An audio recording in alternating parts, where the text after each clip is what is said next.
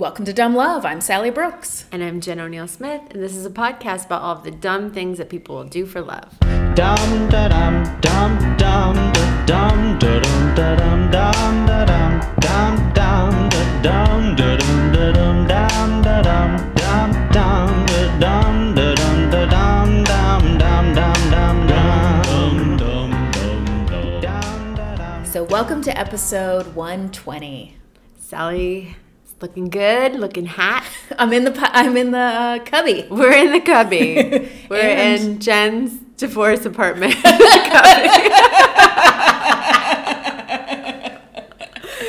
And listen, Oh, we make the quiet. most of it. We have fun, Sally. fun We in here. fun. We've got wine. We've got wine in here. We've, we're sitting in a box. We're sitting in a cardboard box.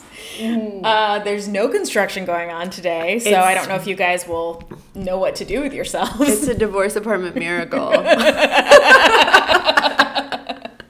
Watch like two seconds in. I know. It's gonna be like we're gonna hear a whistle, like the crew's just taking a break. Oh, you thought you were gonna have an easy day?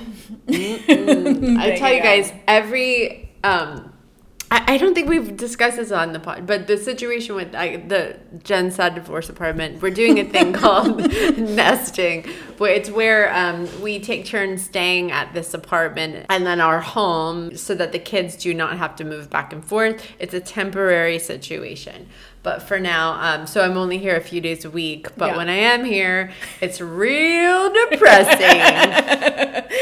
Jen, Jen was like, it's, "This apartment's kind of sad," and I was like, "Yeah, dude." I was like, "I can't, I can't lie and be like it's cheery."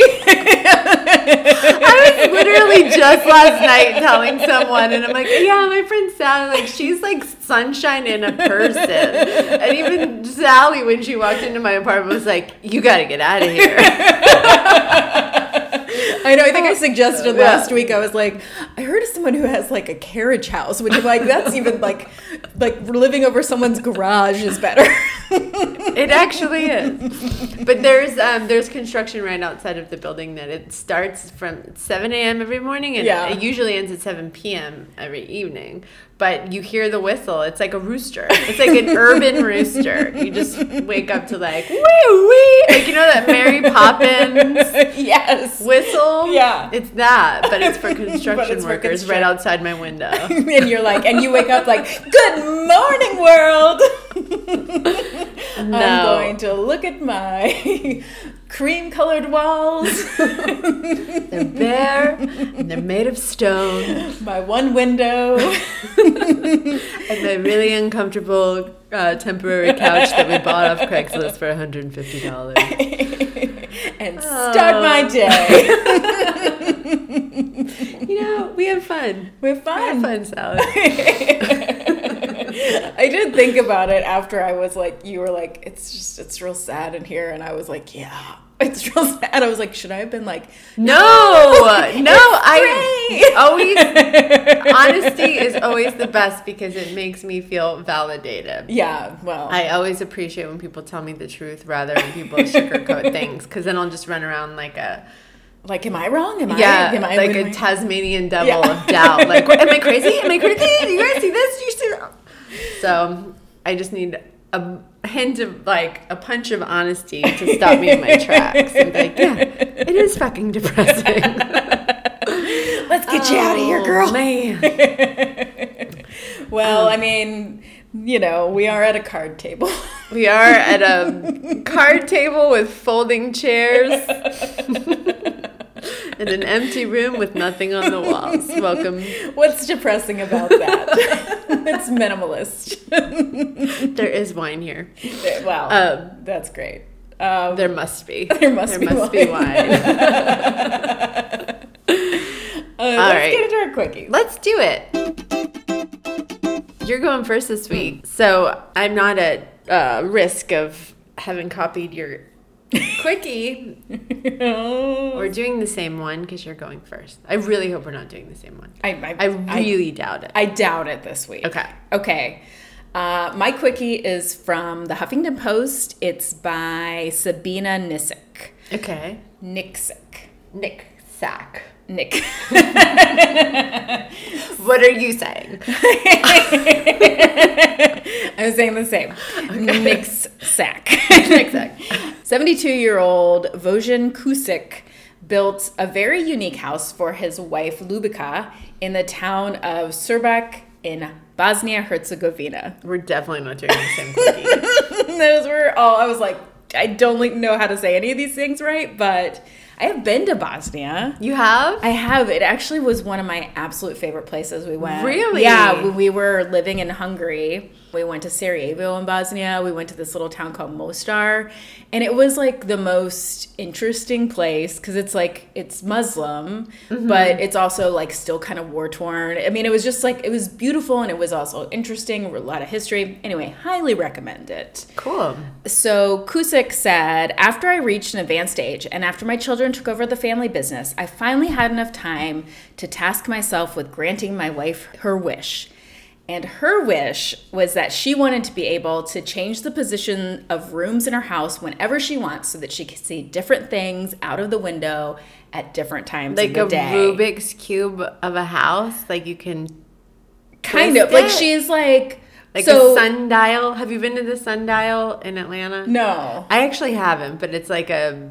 It used to be a destination in Atlanta. It's a restaurant that like. Oh, like a rotating spins- restaurant. Yeah, yes. yeah. Yes. So Okay. yes, exactly. So okay, so when they got married, he had built like a regular house for his family and they raised three kids What there. a loser! I know, what a fucking shithead.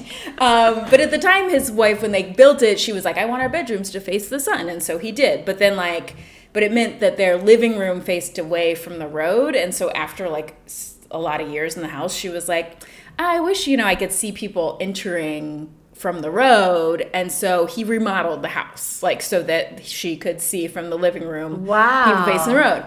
And so, and then six years ago, the last of their three children got married, and they ended up letting him, their kid, and his wife move into like take over the upstairs of their house. So now they're living on the bottom floor. And he said, once again, this time on the ground floor, I had to start. Tear, start tearing down walls so they could get view the views she wanted. But then he decided instead of the constant remodeling that he was going to build a new rotating house that she can spin as she pleases. Oh my god. So he he didn't like go to college for architecture or anything or engineering, but he designed and built his rotating house by himself. He used electric motors and wheels out of an old military transport vehicle. And it has like this green exterior, red metal roof, and is fully rotating. And he said, now our front door ro- also rotates. So if she want, if she spots unwanted guests heading our way, she can spin the house and make them turn away. Kind of joking. So I'm kind of like, I'm wondering how, what you think about this because I'm kind of on the fence. Okay, I think it's very very sweet, but I'm also like, oh, that sounds safe. Part of me is like, how love, what a lovely gesture. This is like a man who just really loves his wife. Or is it like a woman who made an offhanded comment like, oh, wouldn't it be nice to be able to see the road? And then he was like, fine, I'll fix it. Oh, You know what I mean? oh, I don't think so. No, you think this is because at really... some no, like if you've ever lived through a home renovation, Yeah. it's absolutely horrific. Would not recommend. Yeah. There's no way that this wife was like, unless she really fucking wanted it. Yeah. you know what I mean. Yeah. like it could not have been an offhanded comment, and Yeah. then she had to uproot everything for him to build this crazy house. Do you, would you want to live in a spinning house? No, No. I wouldn't. no, me neither. I wouldn't. I think no. I can't even watch my kids on the carousel without throwing up. No, I used to be someone who could do like I loved roller coasters. I could do any of the spinning stuff, and now I get on that like, you know, merry-go-round for like two seconds, or just like twirl around, and I'm like, I'm gonna throw up. Yeah, I can't even like. I was trying to. We were in when we were in Portland. We went to an amusement park, and my kids were riding the carousel, and I was trying to take pictures and watch them and smile. And I was like, I can't even look at you on this thing. Can't look at you, you're I can't even idiots. Look at you, kids, without wanting to puke.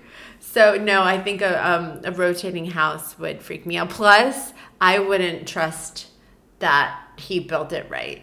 Oh yeah, and it's I mean I, I'll post the pictures. It doesn't look it doesn't super look like sturdy. he did. no. Yeah. I would think it was like uh, an electrical fire waiting to happen. Yeah, yeah. I mean, I feel like it's just gonna plonk over at some point for sure. Mm-hmm. Um. Anyway, so that's my quickie. that's a good one.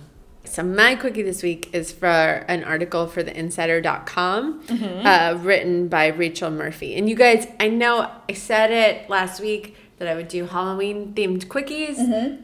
throughout the rest of the month. I tried, I Googled, I researched, I re Googled, I re researched. there just isn't any. Yeah, I know. You know? I looked a little bit can't too. Make shit happen for you. I can't pull things out of thin air. So I thought I would give you guys a little gift and um, give you another awesome listic. Yay! We haven't done a listicle in a while. I know. This is like, uh, so this was compiled by Rachel Murphy for Insider.com. They asked um, Reddit users, what are the most annoying wedding requests that your guests have made?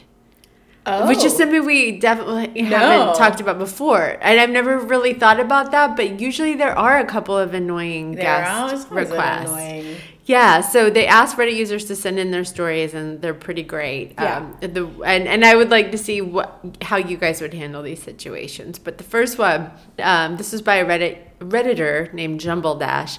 Uh, he uh, said a family member on my husband's side asked if they could have ten seats rather than the three that they had RSVP'd for, which that's fucking expensive as hell. That's seven extra seats. I know. Who are they bringing? She said even though it was only a couple of weeks from the big day, it was actually no biggie. That's oh. nice and chill of you. Yeah. She said, I didn't know his family well, and I thought it would be nice to meet more of them. So we added seven meals and seats to our total and gave them their own table.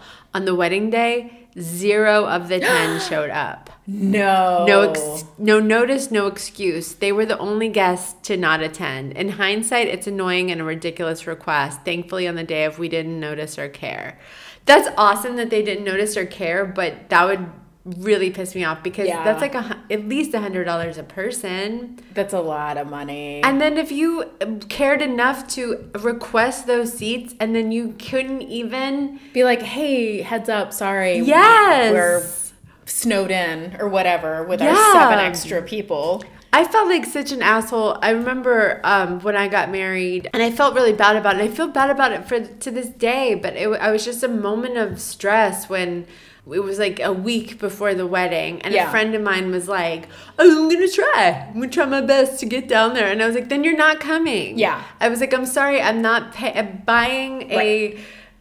like seat for you if you're not coming like it's a week away like it's not one of those things you make it or you don't and Yeah. so i i told him like then you're not coming i'm sorry and then i felt really bad because then you know they felt disinvited to my wedding Well, but it wasn't No, they disinvited themselves. yeah you're right Sally. They If you don't RSVP themselves. after a certain time, then you are no longer invited to the wedding. yes Yeah, that's Thank why there is you. a cutoff date. exactly an rsvp by Like, unless it's like a potluck, right? yeah Like, unless it's like, oh, it doesn't matter how many people are there. But most weddings, you are paying per person. We're sending an RSVP card with a stamped envelope, not like a hope you can make it. Hey, maybe I'll stop by sometime. Like, I don't know, my my band practice ends at like three or four, but usually we get some beers after, so Like, I'll yeah, swing by New I'll Orleans through. on my way home. Can I bring some friends?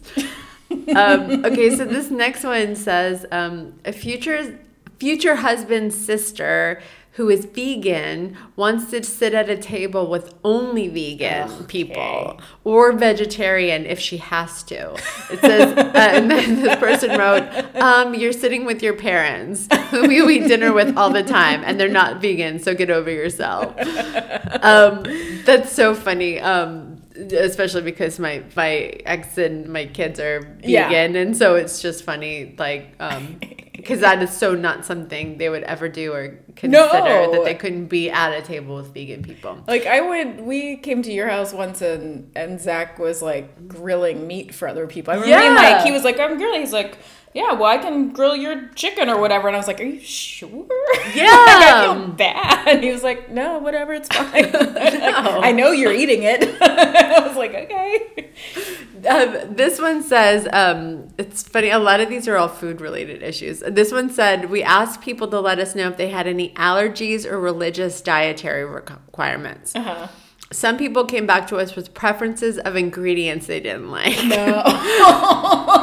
a fact that became quite obvious after I had to clarify how serious the allergy was and if other related ingredients might cause an issue. how pretentious can you be? It said in that. It's a Redditor called Heaven in a Cup. That's hilarious to me. Like people just being like, I don't like mushrooms. it's a it's a texture thing. Yeah. Um, this one says, um, My mom told me that a couple friend of my brother wants to book a resort for our wedding week just to take advantage of the group rate. I think it's fine if my brother wants to bring his friend as his plus one. I've known my brother's friend for forever, but the couple wasn't invited. I'm not, I've never even met his girlfriend. Is this normal? I actually think that one's fine. Like, Like you don't have to come to the wedding, but if they're like, "Oh, can we get in on the group rate?" and it doesn't, it's not like like it's not like the bride pays for the group, right? no, they just give it They to you as long as you book like enough Yeah. rooms. I mean, as long as it's not like you somebody from your wedding doesn't get a room because these people wanted a discount. Right, I mean, right, it's right, a little tacky. It is tacky. It's tacky, but I also would just be like, okay, But you would do it. Yeah, would be like, whatever. No, I mean, you would ask. Oh, I, no, never. Are you kidding me? joking. I wouldn't even if somebody like if I was going to a wedding and someone forgot to give me the group rate, I just probably would just pay full price, and be polite. yeah. Same. um, oh, and then she said, on top of this, another friend said her parents suggested that they go to the resort for um, for the wedding week and look after the kids while she's at her wedding. But they, the parents, are also not invited. Do people do this? I think yes. Oh, people bring. I, yeah, I, am saying like so she was saying like her so her parents are gonna come get the group rate and just stay for the week just so that they could watch the kids Yeah. for i think that's fine i've, I've Yeah. actually been er, to weddings where someone's parent got a room just so they could be like the babysitter parent Yeah, I think, think that's that's- my like Ben's brothers in laws came. I mean, we knew them, so it wasn't like, oh, we don't want them in our wedding, but they came specifically to watch To be the our niece. babysitter. Yeah, to be Yeah. a babysitter for like for the weekend. And we were like, great. I mean, we're happy to have them, and also like, Yeah. watched our niece. and it makes it so that your friend can hang out yeah, so i don't see anything wrong with that one yeah, um um I think that's and then thoughtful. This one, oh, the same person said, I know we can't stop people from going to the resort the same week, but it seems weird to me, and it seems bold that they would use our group rate when they are not on the guest list. Guest list. Am I being controlling, or is this normal? I would listen. Uh, her name's uh, Redditor Cotton Nomi. Cotton Nomi, you listening? Cotton Nomi, listen. I think just like don't even think about it. yeah, this is like one of those. This person has been married for seven years at this point. no, I'm kidding. This came out in like 2019. Um, but close. Yeah. But I think it's I this is something that it's not affecting you. It's not affect you're not paying for it. Who gives a shit as long as like people can still get Yeah. rooms, I think it's fine. Yeah, I think Yeah. my opinion on all wedding things is like it is stressful enough. Like don't worry about shit that doesn't matter. Like just Yeah. don't. Like it it is going to ruin your day to try to make everything perfect and exactly your vision and whatever. Just don't. Just let let the let Yeah. things like that go. Yeah, exactly. It doesn't matter. Um yeah, I had wedding pictures at my wedding. Yeah. But I was like, as soon as I walked in, as soon as I walked in, it was like, welcome. and I was like, they don't belong here. Because they were wearing fucking flip flops. Flip. And I didn't know those flip flops. Like, get them out. No, it was like my mom's friend, like, Yeah. came to the wedding and was whooping it up and found some dudes and invited them to my wedding. I know. Oh no. Um, it's really I wouldn't have cared. I wouldn't have cared at all if they ate and drank and whatever. But they looked smug as hell. they had like you know like those like neck party necklaces on. Like they were wearing beads. Oh, and they flip just, like, flops and backwards in. hats Yeah. and drinking. and they look like they like got away with some shit. Yeah. and that's what set me off. Yeah, I was it like, would be. Anyway. I'm with you. Um, so this redditor, whose name is uh, one stool softener at a time, Okay. yeah, uh, said good advice. my brother's It's like pot. It's like pot cookies. Like Yeah, let it just let it tiny- yeah. Give yourself some time. Let it let it hit you first. Yeah. Don't Right. don't be like, oh, this isn't working, and then take another. Exactly. Yeah. Um, this person said, My brother's wife asked me to postpone the wedding for a year or two because she was trying to get pregnant the following year.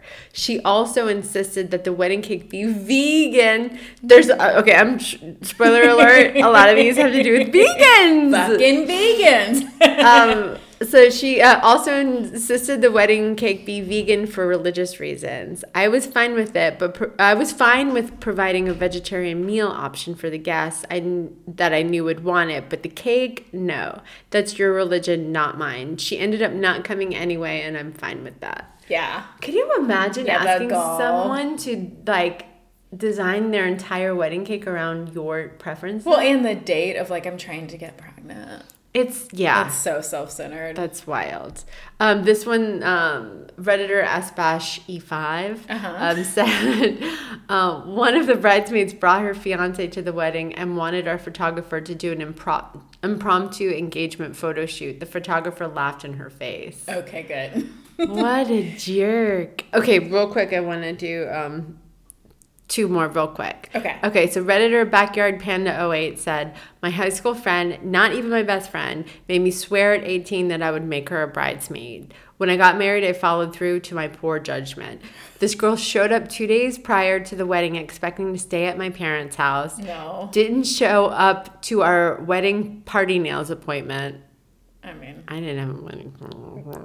wedding party nails. uh, yeah. Uh, she said uh, spilled sauce in her bridesmaid's dress the day of the wedding because she was eating in the car, forgot her shoes at the hotel um, that I paid for, and had to go back, but refused to use a GPS and spent an hour trying to find her way back to the salon. Hit on one of the groomsmen who was already engaged and never spoke spoke to me after the wedding. It's been over five years. And then she said, "Oh," and she also cut off all of her hair the week before the wedding, save for a long rat tail on the back. See, that one was worth it just for the rat tail. And this last one, real quick, and it, um, it's by redditor uh, Smokes Mugoats. Yeah. yeah. Uh, my I best feel like friend. you had a stroke there. I know. Smokes Mugoats. Um, my best friend of 15 years and maid of honor turned down the idea of bringing her family to my out of state wedding only to demand that she either leave at the beginning of the reception or that she gets to bring her six month old less than two weeks before my wedding. Okay, so this is one of those things like, what would you do? Okay. It's a gray area. Um, we discussed everything in depth. She thought she could walk down the aisle carrying her six month old. She had no plans on if the baby started crying, um, stating, "If is it really a big deal if she fusses? Yes, yes, it is. I've been to weddings where the baby was screaming and the parent didn't do anything. I would have been out of there so fucking Right? fast. First of all, I don't know that I've ever brought a baby to a wedding. No, I did bring a baby to one wedding, but I stood like outside Yeah. Yeah. where I belong. yeah. Fucking parent. Um, Shame. and, but she said anyway, she gave me the options either the baby come or she comes late um, and misses the rehearsal. I chose that she missed the rehearsal. Yeah. She got mad because apparently the option I chose was wrong, so she completely ignored me for a week. So that brings us to a week before my out of state wedding. She finally talks to me. At this point, I'm pissed. I compromised and she ignored me. I had her food and lodging set up, and then it says she literally only had to pay for her dress and her plane ticket. I even chose a vegan friendly restaurant for this rehearsal dinner for her. I was there to support her and celebrate her. I threw her a birthday party in middle school. All right. I was there when both of her kids were born. I helped throw her baby showers. Why couldn't she give me one weekend? What helped me make up my mind was my husband asking me, "What has she done for you? What has she done for you lately?" Do, do, do, do, do. Ooh, yeah. So that I didn't have an answer. So by the time she stopped ignoring me, I replaced her at my wedding and told her she wasn't invited and we weren't friends anymore. I loved her and cried for days, but she's a huge brat and I'm done with worrying about her and her problems. Oh man. This one seems intense. I really only brought this one up because they mentioned the vegan thing, and I just think it's so funny how three times in one listicle about wedding guests was it mentioned how terrible vegans are. Vegan. This is why people hate vegans. I do think it is like like we made sure we had vegetarian vegan options. We had friends who were vegetarians and vegans at our Yeah. wedding, and so I think if you're going to ask someone co- to come and you're going to serve dinner, you should have an option Right. for people who don't eat meat. Like that's. I mean, we also had like a, we had a very casual wedding, so we could have a lot of options, but Right. I think uh, that is different from demanding like Yeah. other things, but yeah, the baby carrying a baby down the wedding. I don't know. I mean, your brain does get Somebody crazy. could hold the baby for a second. Somebody go hold the baby. Like your brain does get crazy when you have a baby and when you're breastfeeding. and if it's your first baby. yes, you feel like you cannot be away from that baby. Like, Right. I remember having like a breakdown because I had I had scheduled like road work and I hadn't pumped enough milk and Max had never had anything but breast milk and I was like I can't be away for 4 days and what am I going to do? And then finally I think my mom was like give him formula?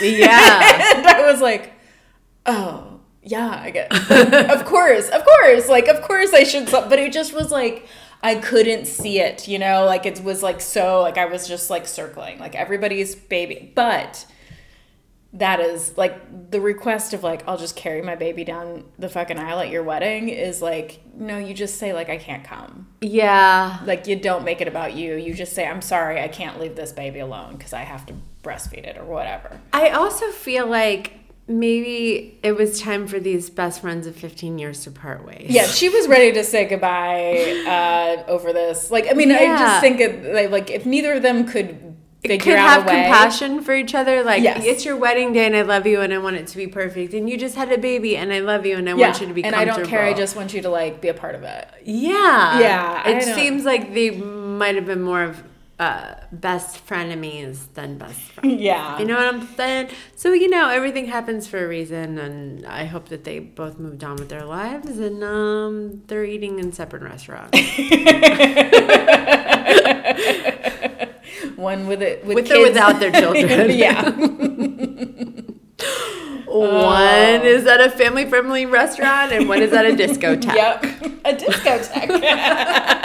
Do they have restaurants at a discotheque? I haven't been out lately. Um, so that's my quickie. Oh, I I'd love give a- you a little extra since I couldn't come through with the Halloween. I love a listicle. Always a good time.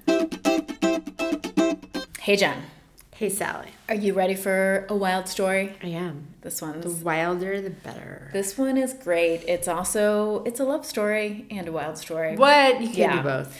Uh, I got my information from a great article in Esquire by David Gauvey I'm just laughing. what if one of these days we're like, and I got my information from the New York Post, an article from Medium, and Barry. Also a guy named Barry. I got my information. I just I just met him and he seems really smart. Sorry, go ahead. I didn't mean to uh, cut you off. I got my information from John, who plays drums outside of my apartment. Yeah. Uh, okay, Esquire by David Gauvey Herbert, from Washington Post by Cynthia Gorney, uh, from the LA Times, and from the Chicago Tribune by Dean Kongbele, I'm from my best friend's brother that knows a lot of shit. who know, who watched a show about this one time and he kind of remembers it. He was high, but he gets he gets like some of the details. I think they went to high school together. Uh, okay. On November 10th, 1986, Dorinda Lopez and Ron McIntosh were shopping at a mall in Sacramento. They were freshly engaged, but they hadn't picked out rings yet. So when two platinum wedding rings caught Dorinda's eye at a jewelry store, Ron told her that he wanted her to have them. So- Both? well, I think it was like wedding bands. Okay, like, So okay. maybe, I did say engagement rings, but wedding bands. I Okay. think. So he put down a thousand dollar deposit on the rings, and he told the clerk to engrave them with TB Love MLB and MLB Love TB for their nicknames Major League Baseball loves tuberculosis. and tuberculosis. Obviously. that would be my first guess. for it was their nicknames. His she called him Teddy Bear and he called her My Lady Bear. Aww. So, MLB and TB. Sweet. So the jeweler told them, "Great, they'll be ready in 5 days." So they went they ended up going back to the mall together 5 days later to pick the rings up. And the minute they walked into the, to the store, something fell off. But like despite like feeling like something was wrong, they walked into the store anyway. And when they got up to the counter, a voice said from behind them, "Put your hands in the air." Soon it seemed everyone in the store had a gun pointed at the couple. because Ron and Dorinda were not just a couple in love. These two lovebirds had been the subject of one of the biggest nationwide manhunts after Ron had broken Dorinda out of federal prison Oh 10 days earlier. My God. I just have to say, this is going to be completely lost on you because you're not a Housewives fan. But I, everything in my body just wants to go, What are you doing here without Dorinda? oh, is that a Housewives housewife? fans will understand. Okay. Dorinda Medley, New York. Nope. You said it. You looked at me like maybe that, maybe the last name will get it. I'm sorry. I'm going to be saying Dorinda a lot. Do you want to get it out now? I, I aired. Okay. Okay. What are you doing here without Dorinda? yeah, it's good. Okay. Okay. Uh, okay, so outside the mall, the U.S. Mar- marshals pushed them into separate cruisers. But even as he was being driven away, Ron leaned out of his window and shouted to Dorinda, I love you. Okay, so Samantha Dorinda Malone was born in Cobb County, Georgia, right by us. Wow. In 1947, by the time she was 21, she had three children and had already been married for five years um, to a minister who she says was the biggest jerk who ever walked the planet. Um, they got divorced, and then by 1981, she had been married two more times. People say that Dorinda had a talent for convincing people to do what she wanted. She was kind of like she was a fairly plain looking person. Um, one one article described her as a Southern Angela Lansbury with curves, which I think just means she like Angela Lansbury with a little bit of weight on her. Oh, I was Um, thinking like boobs. No, Like a busty. like a Angela bust, like a real, like a uh, Jessica Rabbit, Angela Lansbury. Yeah. No. Uh, she's a real 80s looking. Um, Gotcha. Like big old glasses, short hair. But she was like, she had always been able to attract men and talk them into doing things for her. And she was also always up to shady shit. She, when she was in her early 20s, she was like a habitual shoplifter. And there's this story that she shoplifted from this one like five and dime so many times, but every time she was like able to talk her way out of it.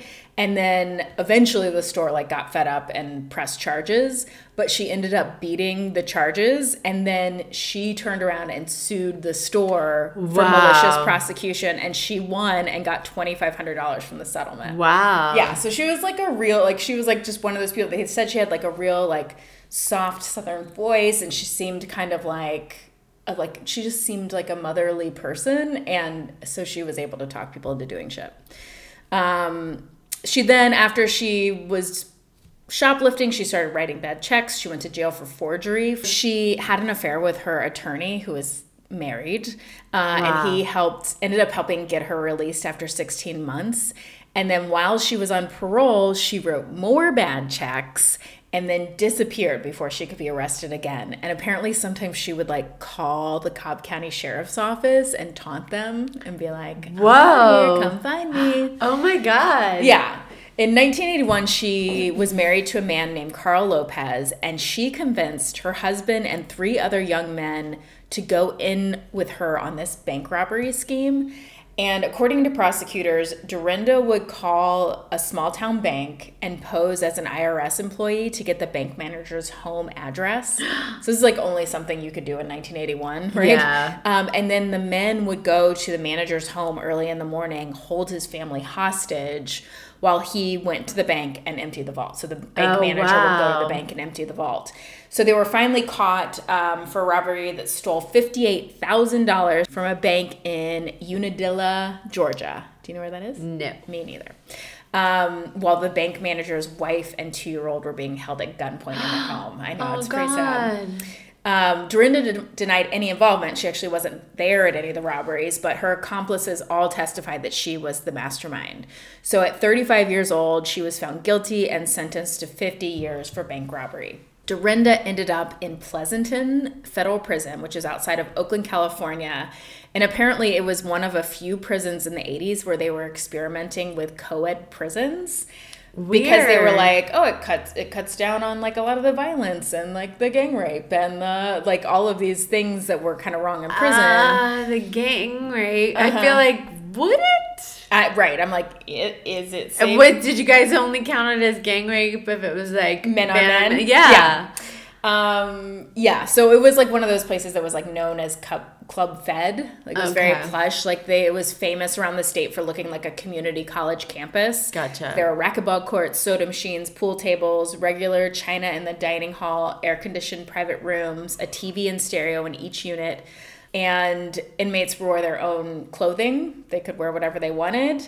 Um, there was like a 30 foot tall fence, but it was like lined with rows of like flowers, pansies, and snapdragons. And you could see Was there lantana? Oh man, I drove down to get here. I drove down the Night Clipper Road. And I was trying to decide which house was the I house. think I know which one it is. But I was like, there are like multiple houses here that have overgrown yeah. landscaping. It's that English cottage. Yeah, and I was just like, so wh- how? Did, why is he mad at this one house? I don't know. He's just mad at the world. I Man guess. at the world, yeah. Um, so and and inmates were allowed to like hold hands. So there was like all these couples like walking around, and Dorinda said it was like Shangri La. If you were gonna be in prison in the '80s, Pleasanton was the place to be. Um, so since it was co-ed, there was obviously a lot of a lot of uh, Bonin. boning. uh, yes. I think that is the technical term. Um, and when Dorinda first got there, she got a job in the kitchen, and one of her first shifts, this naked couple, like mid doing it, fell through the ceiling and landed onto the food manager's desk. Apparently, they've been like up on the kitchen, um, Oh, like up on the roof, and it was like a really popular place for couples to go, and it had like worn through. Um, eventually, Dorinda got a job in the business office of the prison doing clerical work. Like, it was so lax that she was like a prisoner, but she wore like a three piece suit to work. Three years into her time in Pleasanton, in December of 1985, she was still working at the business office. She was now the accounting clerk. Um, and that was when Ron McIntosh walked into the office looking for a job. So Ron was 39. He was doing four years for a probation violation and for investment fraud. He had co founded this metals futures business, which I don't really understand. Some, something Yeah. about some um, that had stolen its investors out of $18 million. Oh, wow. And many of them were like retired people who had like given their savings to invest in this. And when he was arrested, there was actually more than 1.7 1.7 million dollars of company money that was still missing. He was a Vietnam vet. He had trained in helicopters, and during his time in Vietnam, he was awarded a Bronze Star, was promoted to warrant officer, and commanded 86 mechanics and 13 helicopters. And he had wanted to continue his military career when he got home, but he didn't have enough college credit to become a commissioned officer. So he kind of like, he was like, um, bitter about that. Like he's like, I did all this work. I was like a boss when I was in Vietnam, but now I can't be in the military. Yeah. Um, so he bounced around a bit, and he had actually been married before he was drafted, and now he had two kids, not much of a career. Eventually, though, he was really good with numbers, and he found work in commodities. Also, something I don't know what that is.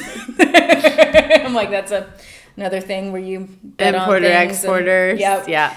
Um, but like Dorinda, Ron had a hard time staying on the right side of the law. He was working at a Seattle brokerage firm, and he ended up embezzling one hundred thirty thousand dollars from dollars from clients.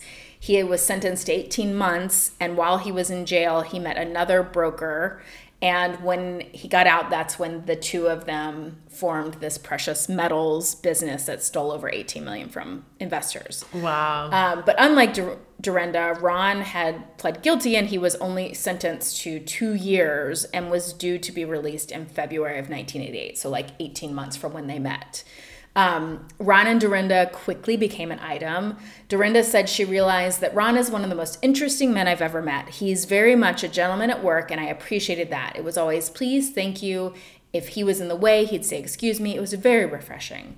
She said, I don't know what it was about Ron, but I just wanted to hug him. I felt very comfortable with him. It was like I'd known him for a long time. I felt like I could tell him all my dark, deep secrets, but I didn't. Not yet.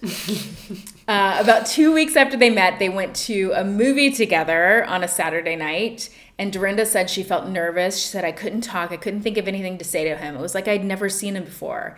And Ron said he felt kind of weird too. A compulsion came over me to hold her hand or something, to touch her in some way, but I didn't because I didn't really know her. Not yet. Not yet. But by the end of the evening, Dorinda said she was in love. And they became known at Pleasanton as walkies. That's what they called them, walkies, because they would walk around holding hands because that was like the only form of Yeah. intimacy that was allowed. That was when Dorinda started calling Ron Teddy Bear, and he nicknamed her My Lady Bear. Um, two weeks after the first movie, they went to another movie, and for a minute or two, there were no guards around, and Ron and Dorinda had their first kiss. And then six months after they met in the summer of 1986, he proposed. Dorinda said he got down on one knee and he asked me if I would marry him. A lot of cute things came to mind as there was as he was there on one knee, but I said yes because knowing Ron, I didn't know whether he would ask me again. And it was not because she thought he was too proud, but because she said he was too gentle to ask again if he said if she said said no.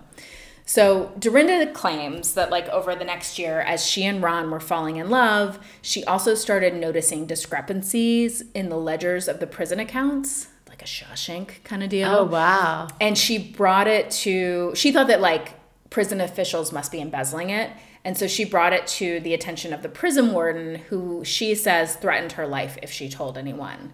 Wow. yeah so she says that after like after she told the prison warden she started getting treated poorly from the guards. She felt constantly threatened. And because ron worked in the office too she thought that he was in danger. And she told them and she could see that he was like very concerned about both of their safety. She said he stopped like sleeping. He was like having a hard time um, but then in october 1986 this was about a year after they met ron got the news that he was being transferred to lompoc which was um, an unfenced work camp near santa barbara to serve out the rest of his sentence this was something he had asked for but when it came through, he seemed worried about what might happen to Dorinda when he was gone with the guards. And Dorinda says that the night before he left to go to Lompoc, he told her, Be on that field every day. In my mind, I'll know you're safe. So he told her, like out in like the prison yard, he told her exactly where to sit and that she should be there every day between 1045 and 1130. She says it confused her, but she promised him she'd be there. So Ron left the next morning, and because he was seen as a low flight risk, he was allowed to like take a Greyhound bus on his own Wow. from Pleasanton to Lompoc. Wow. And yeah, and Dorinda said she f- sat in the field just as Ron had told her that day, and she just cried the next morning after he left, um, she was told by a prison guard that Ron had never showed up to Lompoc. And the US Marshals like had him on his their list of people to look for, but he was like not a high priority. I mean, he only had like a year left on his sentence. He was a white collar criminal. He didn't have a violent past. Apparently they were like 25 people who had done the same thing in that year. So um apparently like most escapees get caught pretty quickly because they either like go home or they run out of money. And Right. so, you know, it's it really like kind of resolves itself most of the time. Um, but remember, like the government hadn't recovered 1.7 million dollars of the money that Ron had swindled. Um, plus, before he went into prison, Ron had purchased like in a different name five acres of land in Oregon. He owned a 49 foot yacht. Um, Wow. And that spring, while he was in prison, he arranged for the yacht to be repaired and like to get it like sea ready. The summer before his escape, he had made 68 phone calls to a friend who had rented him an apartment outside of Sacramento in another name. Um, and had gotten him a Chevy Blazer and three phony IDs. So this was like obviously a plan that had been going on for a while. So a week after Ron escaped, he shows up at San Jose International Airport. He has scheduled a helicopter tour with this young pilot named Pete Sabo. He told him he was a real estate developer and that he wanted to like look at some land. And so they went up and flew towards the Las Trampas Mountains. And at one point, Pete like out of the corner of his eye sees something and realizes that Ron is pointing a gun at him. and so Ron is like, put the helicopter down. So they're on this remote hillside, and Ron makes Pete get out of the helicopter Oh and is God. like, "Give me your shoes," because it's like covered with all these thorns. So Pete gives him the shoes, and then Ron moves over to the seat, takes the controls, and takes off. Because remember, he was a helicopter pilot Oh, in wow. Vietnam. So that same morning, Dorinda was out in the prison field just as she had been every day when she saw a helicopter flying overhead. And it like wasn't unusual. There were airports around the prison. Wow. But this one was like coming in low. Everybody was kind of like, what is happening? And then it touched down in the prison yard. And Dorinda said she immediately thought it's Ron. And she ran towards the helicopter. She opened the door. She swung herself in. And inside one of the buildings, inmate heard cheering and wondered what was happening outside. And according to news reports afterward, all the un- other inmates on the yard were yelling, "Go, go, go!" like get out of here! Like they were so excited that someone was escaping. Uh, Dorinda says that when she got into the helicopter, Ron put one hand on her knee and said, Want to get out of here? And she said, Well, you're driving. And then he took off. Uh, Wow. Because Ron had that car ready, so he, he had hidden it in the woods. So he touched down the helicopter. The two got into the Chevy Blazer. very smart criminal. Very smart criminal and headed to an apartment he had rented in Sacramento. Dorinda said they only stopped for some KFC on the way. You gotta. Yeah. So the next morning, Dorinda turned on the TV and she saw that the national news was covering their jailbreak. Um, but for the next 10 days, the two played house. They took drives just because they could. They ate out. They read the paper about their jailbreak, and which was kind of when they both learned about the full extent of each other's past criminal behavior. Um, they said they they made the love a lot. They boned. They boned a lot. Uh, one day they took a stroll along the river. Ron said that Dorinda was walking by the river and she just sat down and just cried because she hadn't seen a river in six years. She said ducks were there, kids were feeding the ducks. It was one of those scenes you just don't see in a prison. And Ron said, I'm so glad we went there. It made her happy, and that made me happy.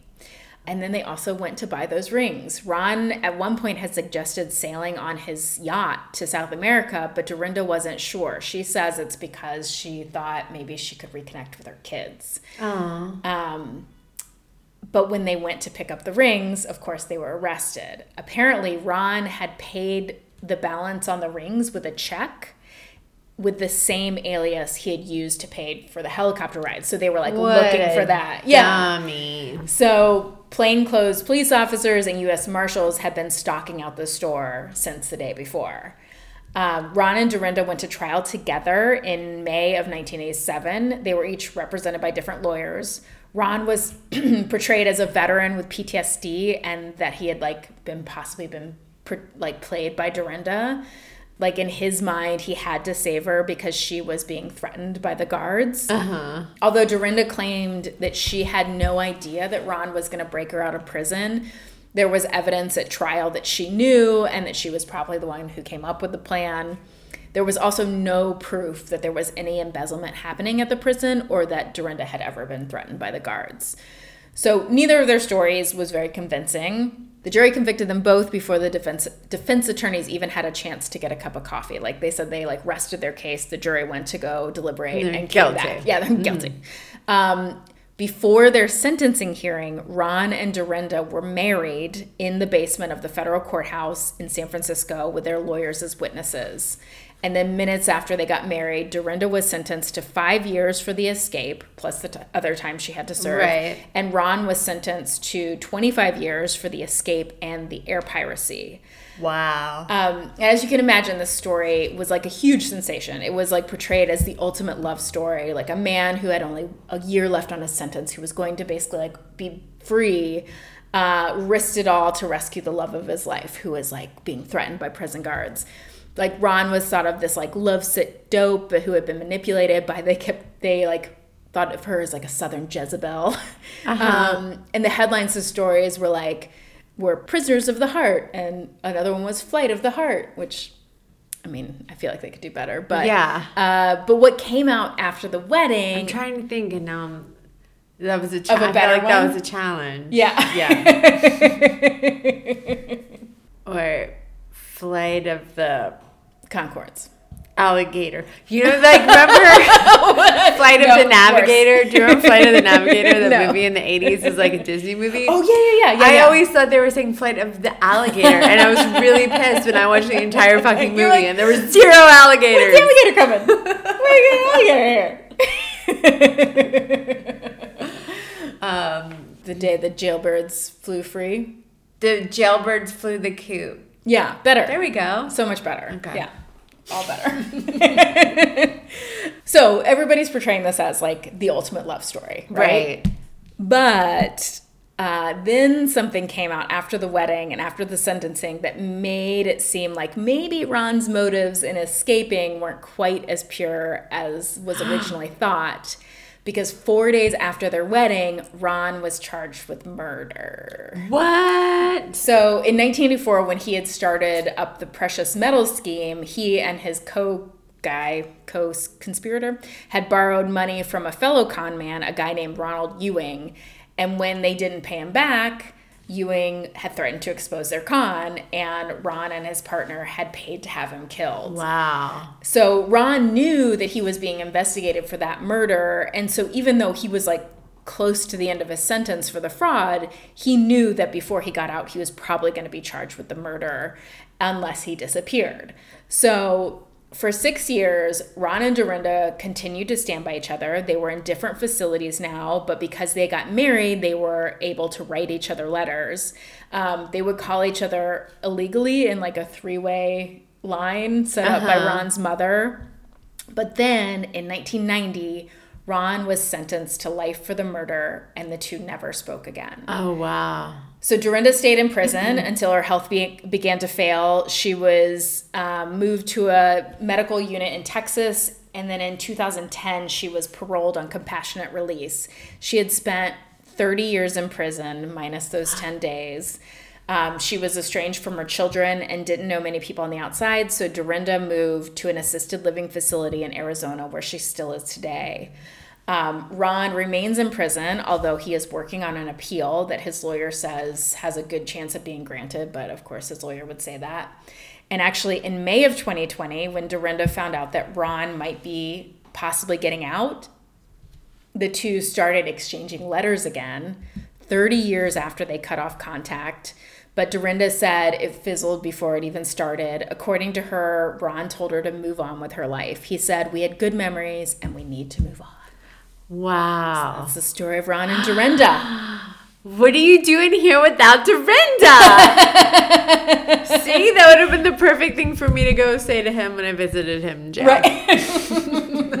you can still do it. There's still a chance. Wow, I will. Oh my God, how many, you guys, this is a lost opportunity on all of us Housewives fans. Right? Let's Get line up one by one. Let's take a bus full of people to the jail. I feel like I have so many One by visitors. one. What are you doing here with Dorinda? That's a good story, though. That's wild. Yeah, isn't that wild? Wow. That is romantic, though. It is romantic. It's Yeah. like even even if he escaped because he had this other charge pending. he pending, could have went by alone. Yeah, he, could have gone alone. for he came Dorinda. back for her. Yeah, in a helicopter. That's Yeah. fucking boss. It's pretty boss. Man, good story, Thanks, dude. man. Hey, Sally. Hey, Jen. Are you ready for a love story that only has love in it? Yeah. is there anything exciting? it's my turn to do the love story. is there anything exciting like a helicopter escape or No. like a no? There's no prisons. No, you No. no. Okay. Um, yeah, I guess then. Yeah. Well, this is a nice story. Alright. It's a nice story. It's a nice apple pie love story. Ooh, happy town. Okay. Easy peasy. Um, but the first part is going to talk about death. Well, I mean, it kind of has to, right? It's like, what are the Uh, stakes? you You're just gonna be like, uh, when they're 78 and 79 years old, Usually there's Someone's some dying. death before. um, so this is an article for OprahDaily.com written by McKenzie Jean-Philippe, All which is a right. Mm-hmm. great name. Um, and this is about two people finding love later in life. I love these kinds of stories. They I always make me happy. Love them. Jim Adams, who is a painter, after his wife died in 2017, there we go, we're going to get out of the way quickly. Yeah. He thought that he would be single for the rest of his life, Right. of course. You know, they had been married for 38 years. They Yeah. had a full life together. They had two children, they had two grandchildren. Um, so he was a retired professor um, from Philadelphia and also a painter. They moved to Vancouver in 1970. And Smart Canadian healthcare. Cana- yeah. Um, but and he was happy, you know, with his life of just, you know, he would volunteer and uh, around the community and he just painted. yeah. Um, so lovely. it does sound lovely.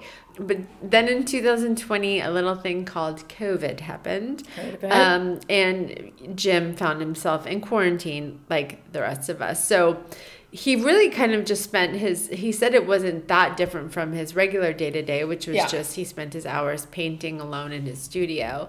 But then um, one fall day, he got a whim and he thought he would try, at 78 years old, he thought he would try online dating. Ah, Yeah. Yeah, right. So he joined Grindr. I'm kidding.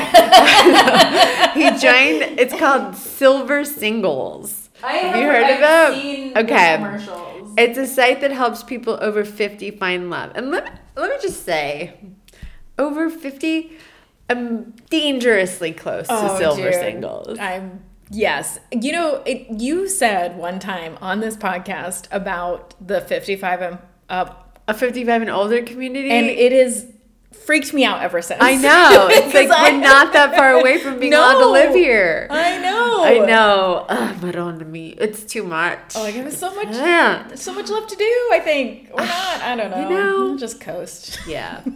so he joined Silver Singles and he ended up matching with a woman named Audrey Coates. Apparently, what's cool about this site, because I'm now I'm now getting into the world. Uh-huh. This site they assess um, a potential couple's suitability um, based off of their shared interests. So they'll tell you when you match with a person, they'll tell you your um, compatibility percentage. So like you are 87% with this person. Yeah, yeah, yeah. So they ended up matching at a 94%, which is really high. And so on October 15th, 2020, he reached out to her. Um, he said, I came across Audrey on my first go through on the site. It only took a day to find her. After that, I didn't need any more. I said, Well, I have to meet this person who's as crazy as I am. so that's a that's a success story. Yeah. You I know, was like, only have to be on it for one day. Happen. So Audrey Coates, who she had actually been on Silver Singles for um, almost four years. Yeah. Uh, but she kind of was at the point where she rarely even looked at her profile. I mean, I can imagine, you know, she's in her, she's 79 years old. I, like, I really doubt she's looking at her phone like right. us young, right? We're young, right? We're so Sally? young. We're so young. Okay. Uh, so she actually was about to cancel her account, and then so she had been divorced for 33 years, and um, she said that she had been on plenty of dates, and you know she found friendships before, but never really true love. Yeah. She's a retired insurance broker, um, and she was quarantined like the rest of us and she kind of was okay with being alone. She said i had a full life and i was happy family and good friends and um, neighbors.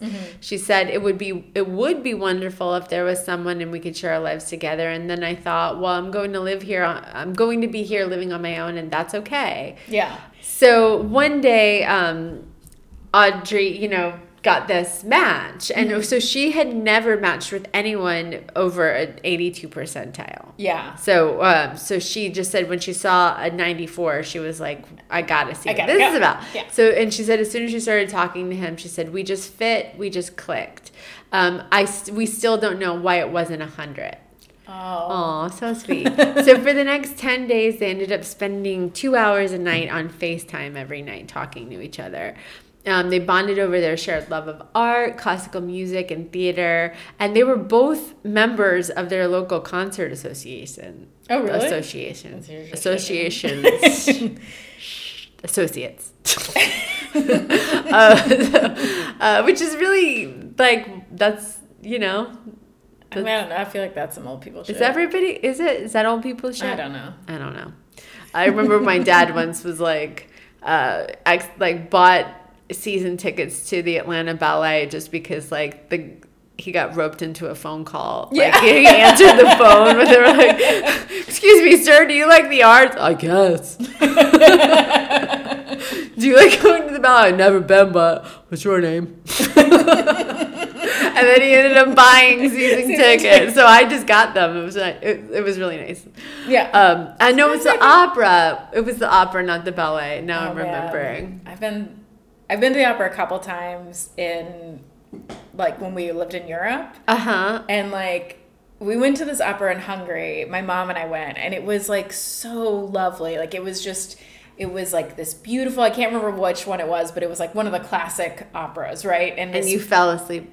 no, it was great. It was so like it was amazing. This and the opera house was just like gorgeous, right? So Ben's parent came, parents came to visit us, and I was like, we have to go to the opera. And so then we go to the opera, and it is like this modern reimagining of a Hungarian opera, and Oh, it's like oh, hip hop totally opera, and it was so bad. And they're so polite that like at but like at halftime, I was like, we can go, and they were like. Can we? Yeah. go. We left the opera at like the like halfway point intermission. That's what they call it, Oh. halftime. But yeah, and I felt so bad because I had been like, we have to go to the opera. The opera is amazing. The opera is something that in my mind I thought I would love that. Yeah. I love the opera. I want to go to the opera. And then I so I got the season Yeah. tickets to it and I fell asleep during every single one. I yeah, just it's couldn't do it. not for me. Not for me. yeah. Um, like cruises. Cruises are not for me. But, so anyway, um, they um, they both volunteered in their communities, and um, that was they were both passionate about volunteering, and they both served old on- people shit. No, old people did. And they both served on a number of boards and committees throughout their lives. Mm-hmm. Um, they both said that family was priority for them. And um, it also says that He thank- liked pizza. She liked pizza. he liked Patricia Should. and it also said thankfully um, they aligned politically, which is very important in this day and age. Mm-hmm. Um, the t- and then they discovered that they had um, friends in common too. Which Oh, really? Interesting. Yeah. And then, of course, they wanted to meet in person, but because of COVID 19, Audrey was hesitant to meet him in person, especially, you know, when you're older. But to make sure that she was comfortable, Jim ended up arranging for them to have lunch at a restaurant that was nearby and was always empty in the afternoon. Yeah. So we had a private table private table reserved for them in the back of the restaurant. Their first date went perfectly because 3 months later Audrey moved in with Jim. Uh, he into his quiet waterfront community in White Rock, Vancouver. And on May 26, 2021, uh, Jim ended up proposing to Audrey over a pasta dinner in their home. Isn't That's that so really cute? sweet. He ended up giving Audrey his mother's 1939 Art Deco ring. He said, um, he told Oprah at daily.com, he said, I'm pulling a ring out of my pocket and all I can think is, don't drop it in the pasta.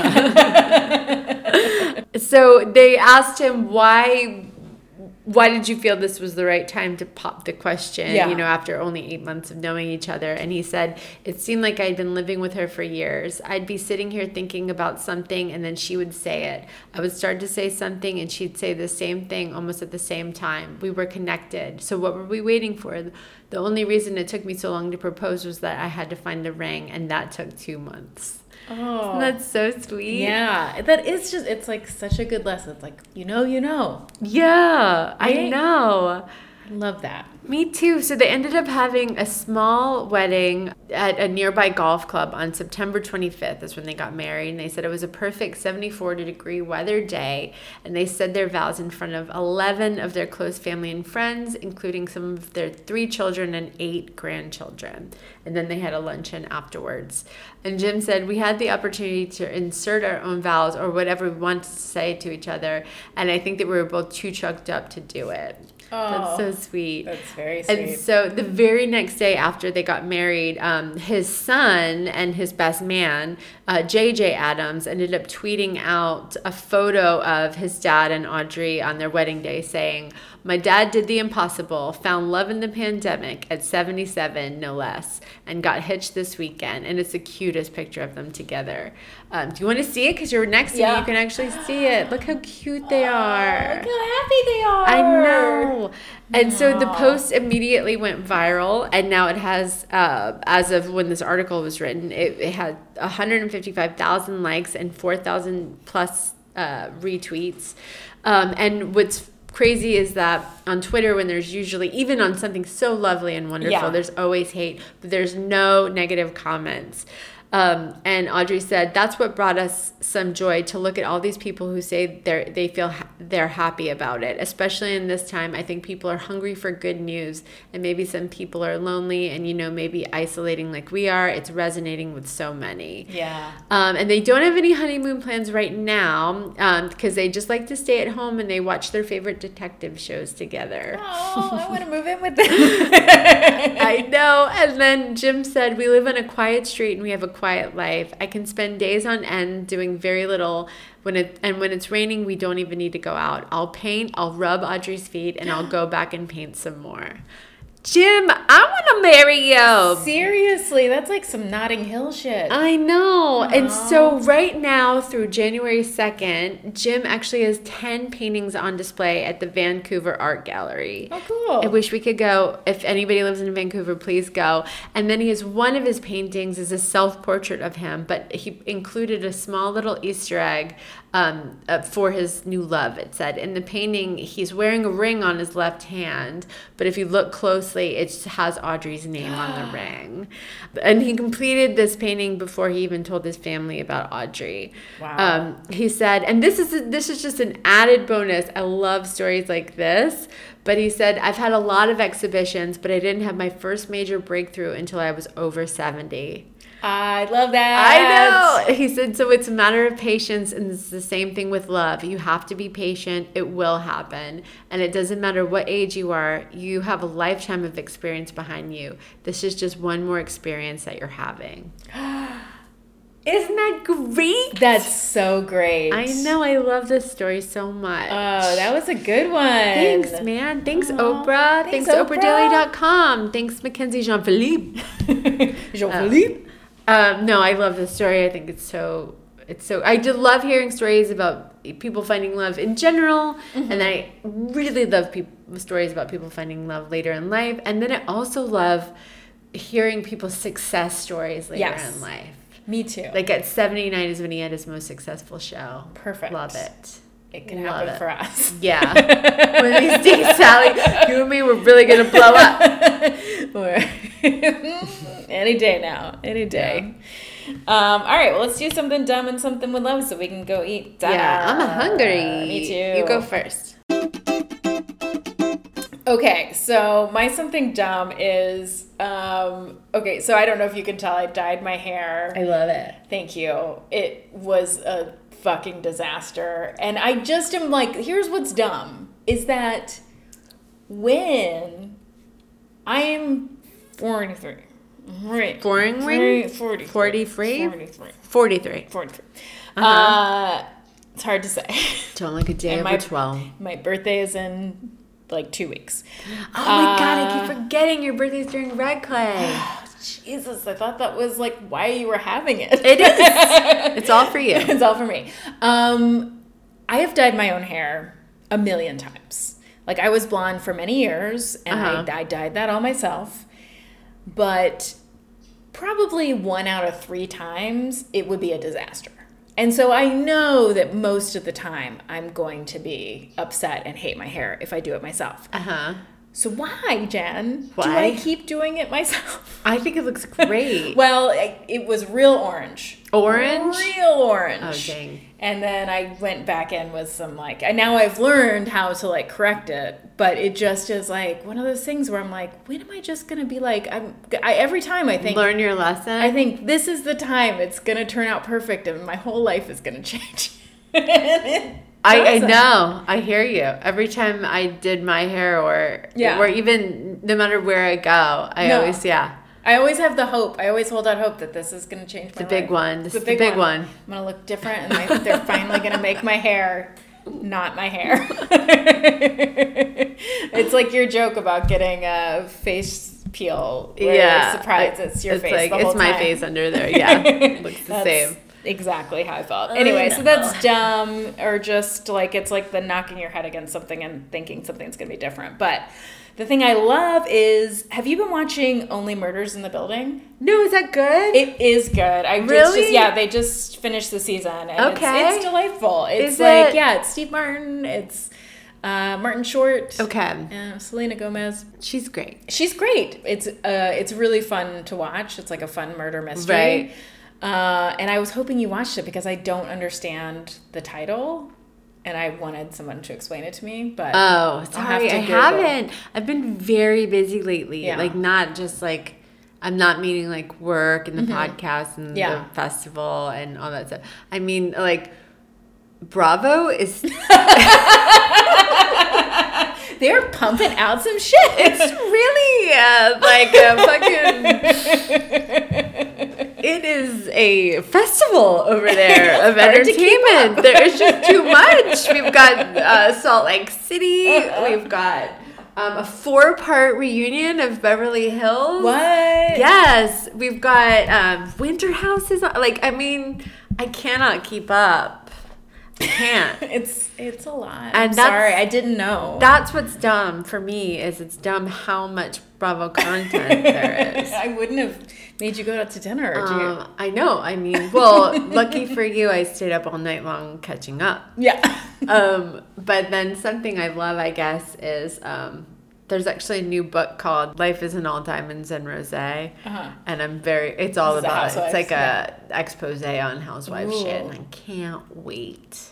Very exciting. Um, so I tried to download it today, but it's not available yet. So that's my something dumb, something I love, and something I really love is that we're about to go eat food because I'm starving. oh man, me too. it's All right. dark outside and we haven't eaten. This is so weird. It's so weird. right. Um, all right, you guys. Thank you for listening.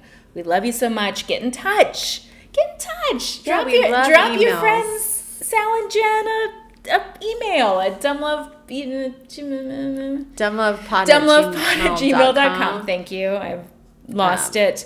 Uh, you can find us on the socials anywhere at Dumb Love Podcast.